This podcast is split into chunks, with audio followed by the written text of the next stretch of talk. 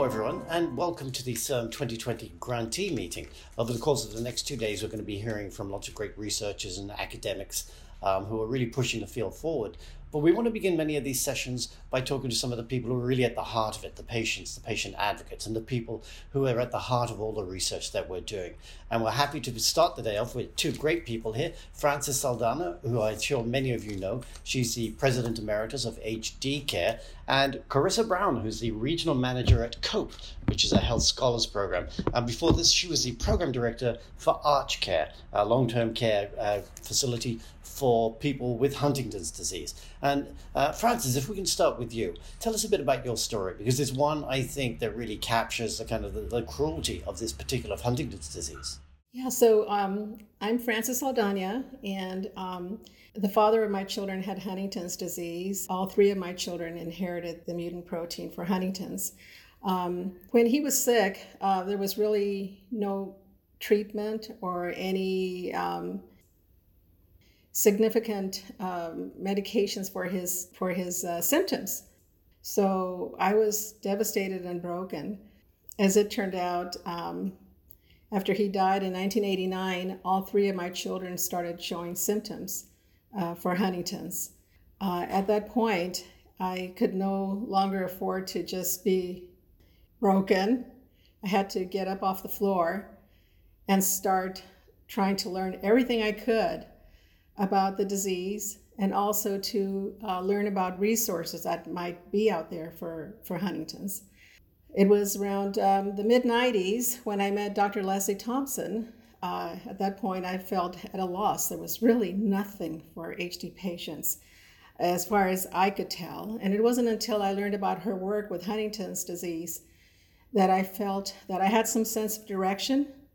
I felt like I had an anchor to hold on to for hope, for a treatment, that a treatment might save my children from this devastating and fatal disease. And over the course of the years, what you found that that wasn't available, right? That that the treatment just wasn't there.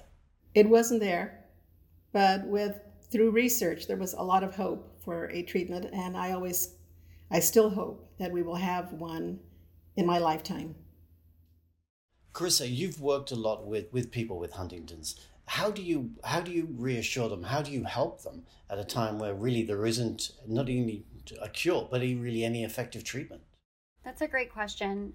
I think it's a very challenging situation in working with so many uh, patients that are afflicted by it, and not just the the people that are afflicted by it, but their caregivers. It's it's very important to come from a place of support and understanding, since this is so uh, there's very little resources by the way of really understanding how to approach it, especially from a long term care sense, or how to approach this with a quality of life. It really takes a village and it takes a community of individuals, very much like the, the folks that are together right now, either watching this or the folks that are really working together on the front lines, so to speak, um, through through these caregiver board, excuse me, through the board and through caregiver supports it really comes as a community. And you really have to understand how to approach a person and also with a dignified way.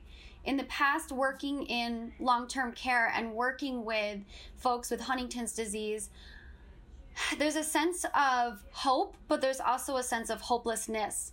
And really working in the middle of those two feelings it's a really uncomfortable space but it's a space that needs to be addressed so that folks really understand there are advocates out there. We are working every day. We are making it known that there needs to be a cure. And while there's not a cure, there are supports and it's really finding those supports and finding those people those gem those gemstones very much like frances um, that's really going to push forward and advocate on and really bringing that sense of community on how can we come together for this population? How can we come together for the progression of this? Because we know the progression is inevitable.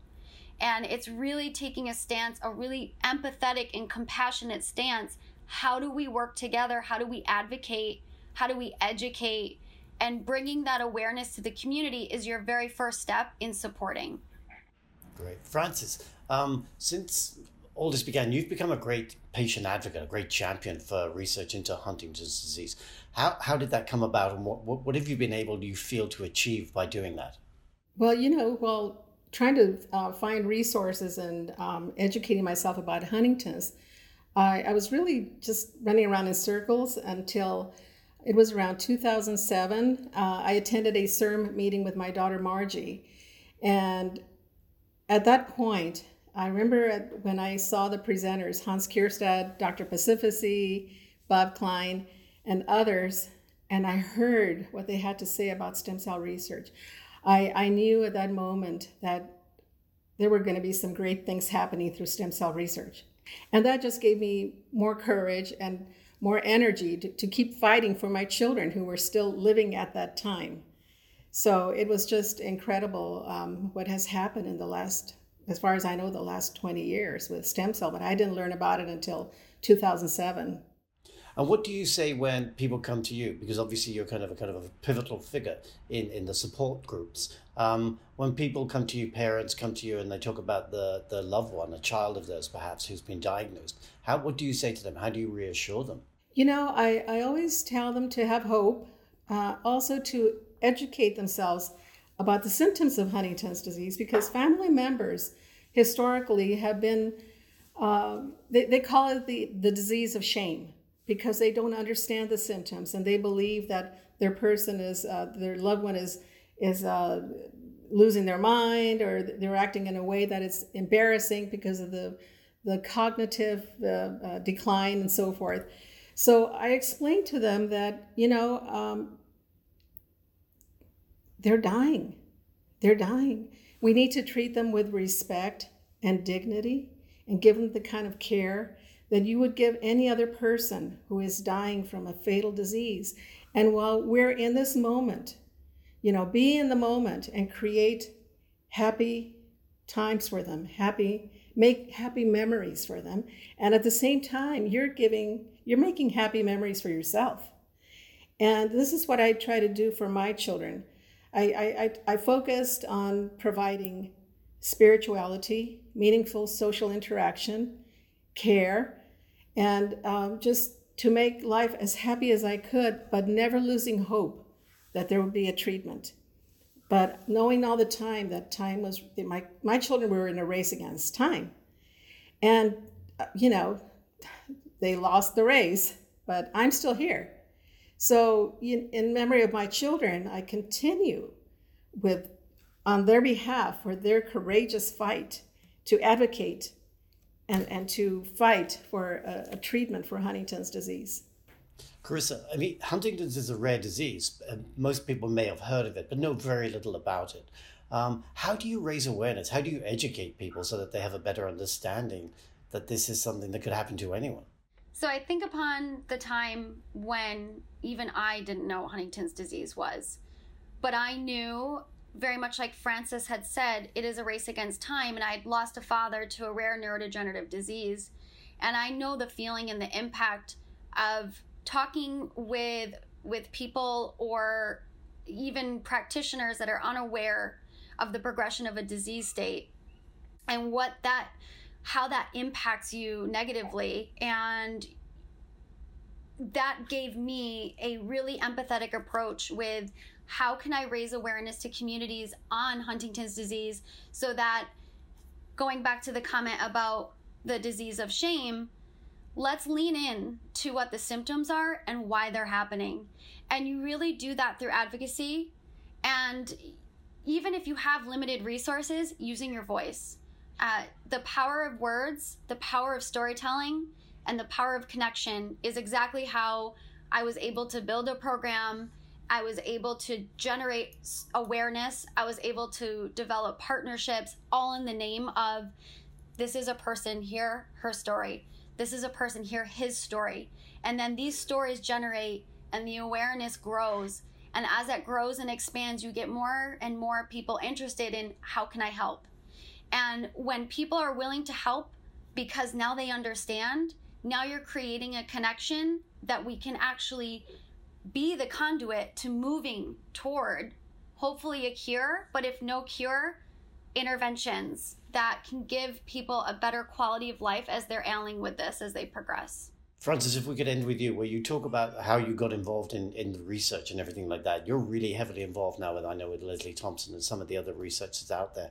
How important is it for researchers to have a champion like you, to have people kind of advocating on their behalf so that they feel like the work they're doing is not just important, but that they have a lot of people behind them?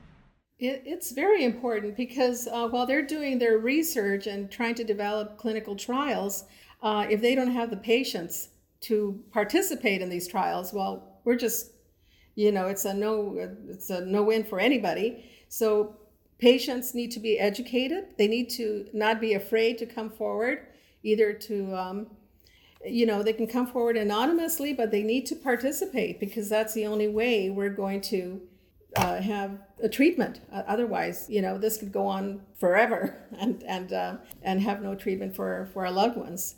Do you feel hopeful?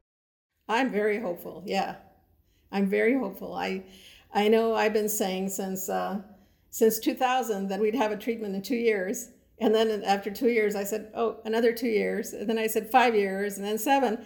Now I really feel that it'll be here in two years.